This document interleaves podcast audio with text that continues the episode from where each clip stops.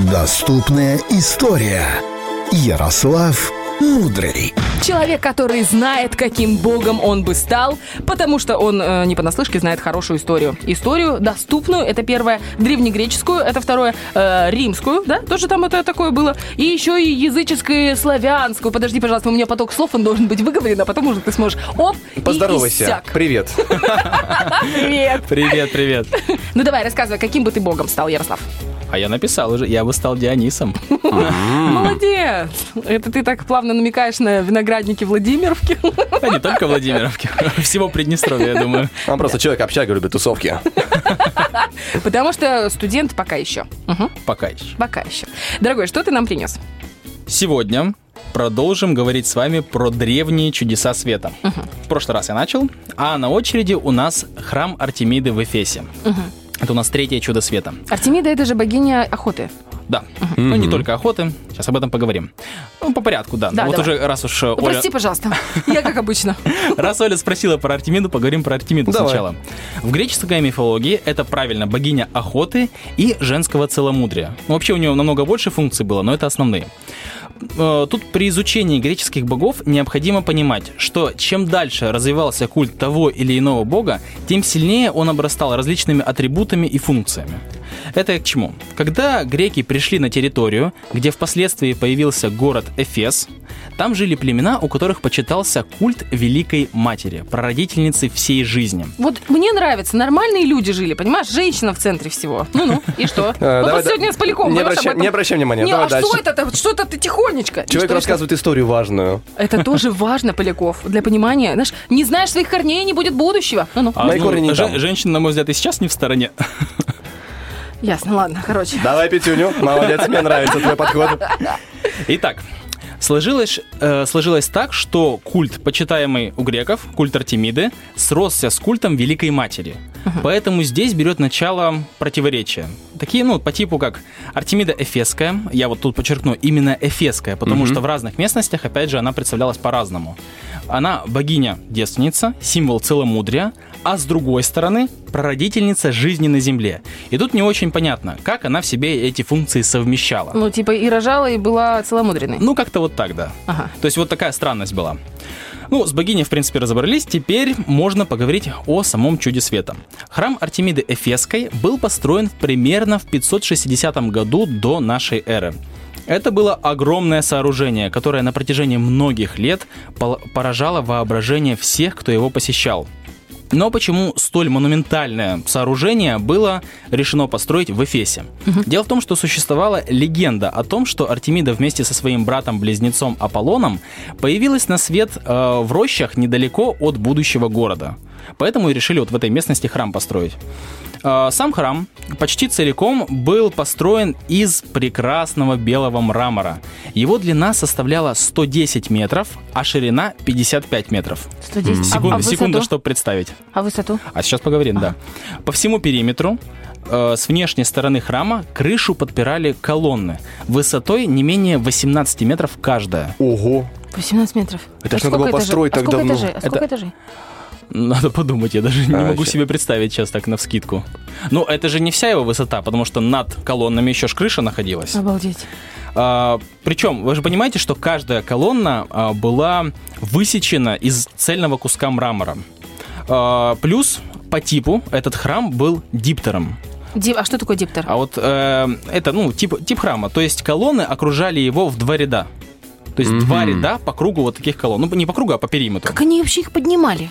Они, во-первых, высекались частями, Ага. Вот, и перевозились так по частям, потом А, по- то есть э, они ставили. и скреплялись друг А насчет того, как их поднимали, вот это неизвестно на самом деле. Вот я слышала такую теорию, что тогда все-таки жили атланты. Ну, э, просто все, все. Ну, я понимаю, что ты-то смеешь. Типа историк такой. Я а я на ТВ смотрю, между прочим. Я пока не смеюсь. Давай, продолжай, продолжай. Не, ну что тогда жили, вот даже э, нам Саша Дега рассказывала, просто за эфиром, она говорит, нельзя такое в эфире, говорит, ну мне-то можно, ну что, я же это с кукухой немножко, так вот. Она такая говорит, есть информация о том, что вот даже в древних храмах огромные-огромные двери были для чего? Ну, типа, люди там мелкие, а огромные двери. Ну, для того, чтобы там заходили эти атланты. И атланты, собственно, и строили. Ну, Не, ну логично-то в целом. А Ну, я, это я- я быть, могу да. предположить, что, ну, вообще, в принципе, храмы ведь считались жилищем богов, и вполне возможно, что греки считали, что боги не зайдут в обычные Ну, человеческие двери. да, это, что-то- это чисто мое предположение. Кстати, м, 18 метров это 12 этажей, я погуглила. Огромный, 12, огромнейший храм. Да, огромный, да. Стены и крыша святилища э, были декорированы цельными мраморными плитами. Лучшие скульпторы и художники того времени украшали их статуями, рельефами и различными узорами с изображением мифических сюжетов. Главная статуя находилась внутри храма, и, конечно же, это было изображение Артемиды. И вот здесь то, о чем я говорил. Статуя была весьма необычной для культа самой Артемиды в Греции. А, потому что в ней явно читаются признаки богини-матери. Самые ярко выраженные — это многогрудость. Вот если сейчас э, в гугле забейте, вы сразу поймете. Именно Артемида Эфесская. Я думаю, что если я забью многогрудость, мне Нет, нет, именно Артемида Эфесская. Артемида Эф- Давай посмотрим, уже интересно.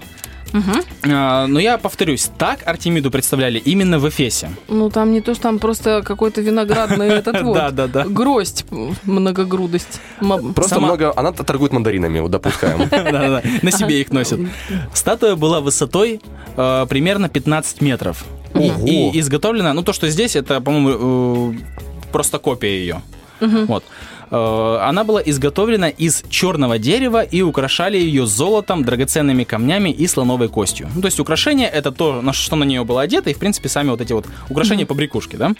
Следует сказать, что если следовать самой банальной логике, то храм был построен в крайне неудобном для этого месте.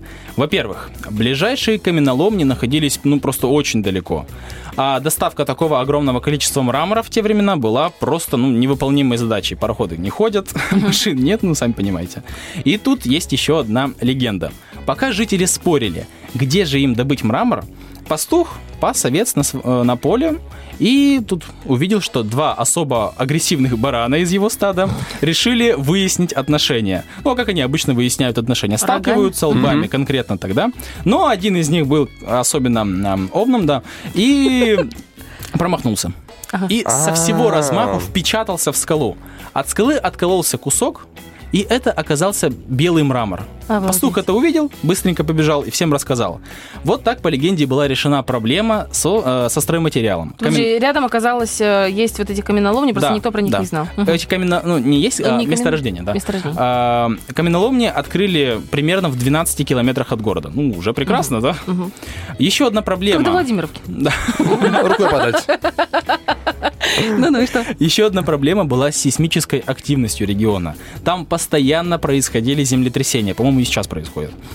Но архитекторы того времени нашли прекрасный, все гениальное просто. Они построили э, храм в болотистой местности. А, напружинило, самым, да? тем самым они вот как бы использовали природную амортизацию.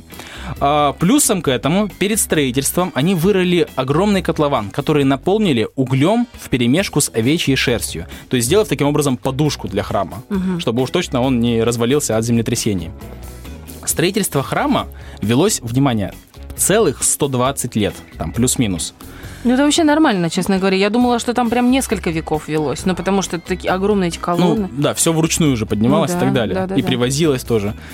Архитектор Херсифрон, который разработал проект и начал строительство, естественно, не дожил а, до его окончания. Работу продолжил его сын э, Метаген. Тогда тоже все было, да? Да-да-да.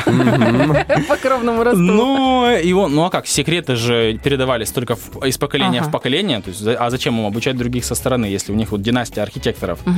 А, но его сын тоже не увидел окончания вот этого грандиозного строительства. Работу заканчивали еще два архитектора, Пионид и Диметрий. И вот они наконец-то закончили. После окончания вот этого строительства храм Артемиды стал не только культурным и духовным центром, но еще и крупнейшим... Базаром. Торговым центром. Нет, нет, А чем? банком. А, банком. Ну, естественно, ну, жрецы же. А. Хорошо. только Слово жрецы сразу понятно все. Им управляла вот как раз коллегия жрецов, которая была абсолютно независима от городских властей. Вообще они ни от кого не зависели, они были слишком богаты. А, Великое сооружение простояло всего около 200 лет. А чё? В 356 году до нашей эры, желая прославиться, его сжег Герострат. Я думаю, вы слышали хоть раз. Да. Мгм. Его сжег. Имя Герострата хотели придать забвению, то есть чтобы его мечта ни в коем случае не исполнилась, но народная память оказалась намного сильнее. Не удивляйтесь, что у него получилось сжечь каменный Камень, храм. я тоже такая хотела сейчас спросить. Да-да. А, ну, он же не весь был из мрамора все-таки. Например, перекрытие крыши и все, что находилось внутри храма, оно было деревянным. То есть особой сложности для него это не составило. В тот раз храм выгорел настолько, что его решено было разобрать и перестроить. Ну, то есть мрамор был испорчен, осталась такая каменная коробка, по сути. Да, красивая, но вот уже потемневшая от сажи, от всего остального. Восстановление храма профинансировал, кстати, сам Александр Македонский. Но судьба у этого чуда света была, к сожалению, не самой счастливой, ну, судя по всему. Он простоял примерно еще там, ну, чуть более 200 лет, и его полностью разграбили пришедшие варварские племена готов. А затем все, что, остава... ну, все, что осталось от него, на протяжении многих лет э, разграбляли местные жители, ну, чтобы строить свои дома. То есть они даже последние ута- э, утаскивали. С приходом христианства на месте бывшего храма была построена церковь Девы Марии, которая, впрочем, ну, как бы тоже не дожила до нашего времени. Э, Кстати, вот здесь интересно, знаете, когда говорят про заимствование одной религии с Да-да-да. другой? То есть э, Артемида, Да, э, культ матерь. матери, Ага. богиня целомудрия и Дева Мария, она как бы тоже ну, целомудренная. Вот, ну, так просто. А, Значит, в 20 веке английские английским археологам удалось обнаружить на территории бывшего Эфеса остатки храма. Сейчас, кстати, это территория Турции. На, на древние развалины можно взглянуть и сегодня, а также если поехать в Великобританию, то есть возможность познакомиться с экспонатами, найденными во время археологических раскопок. То есть, получается, они нашли... Меня, честно, больше всего интересует вот эта шерсть, которая на подушке они там. То есть, через много лет... Откуда они об этом узнали? Мне кажется, это так гениально вообще. Вот уголь, шерсть, чтобы Да, создать эту разобрали. подушку. Ну, нет, не нужно разобрать. Я про другое. Они, получается, сделали, э, ну, раскопки, провели Да. раскопки и вот обнаружили вот частицы этой шерсти, да? Вряд ли они шерсть обнаружили. А, наверное, просто какие-то... Ну, уголь, скорее всего, то есть. И сам котлован. То есть, когда э, проводятся археологические раскопки, они больше по следам смотрят от э, самого строительства. Я э, хотела тебя чуть-чуть поправить. Э, Мария была блудницей, если что, чуть-чуть. Там разница. Э, Вот. Э, Я про что? Я про что? Про то, что спасибо тебе большое. Это было Да, очень это очень интересно. интересно. Да, это очень интересно. А следующее что-то, Света, скажешь, какое будет? Посмотрим. Возможно, мавзолей в Галикарнасе. Вот это, знаешь, самое интересное, что вот эти все э, чудеса света, которые ты первые сейчас берешь, ну, они э, те, которые для меня, например, самые не- неизвестные, которые самые забытые. Вот про колосс Родоский и про маяк я, например, много знаю, а вот про Артемиду нет. Спасибо тебе большое, Ярослав.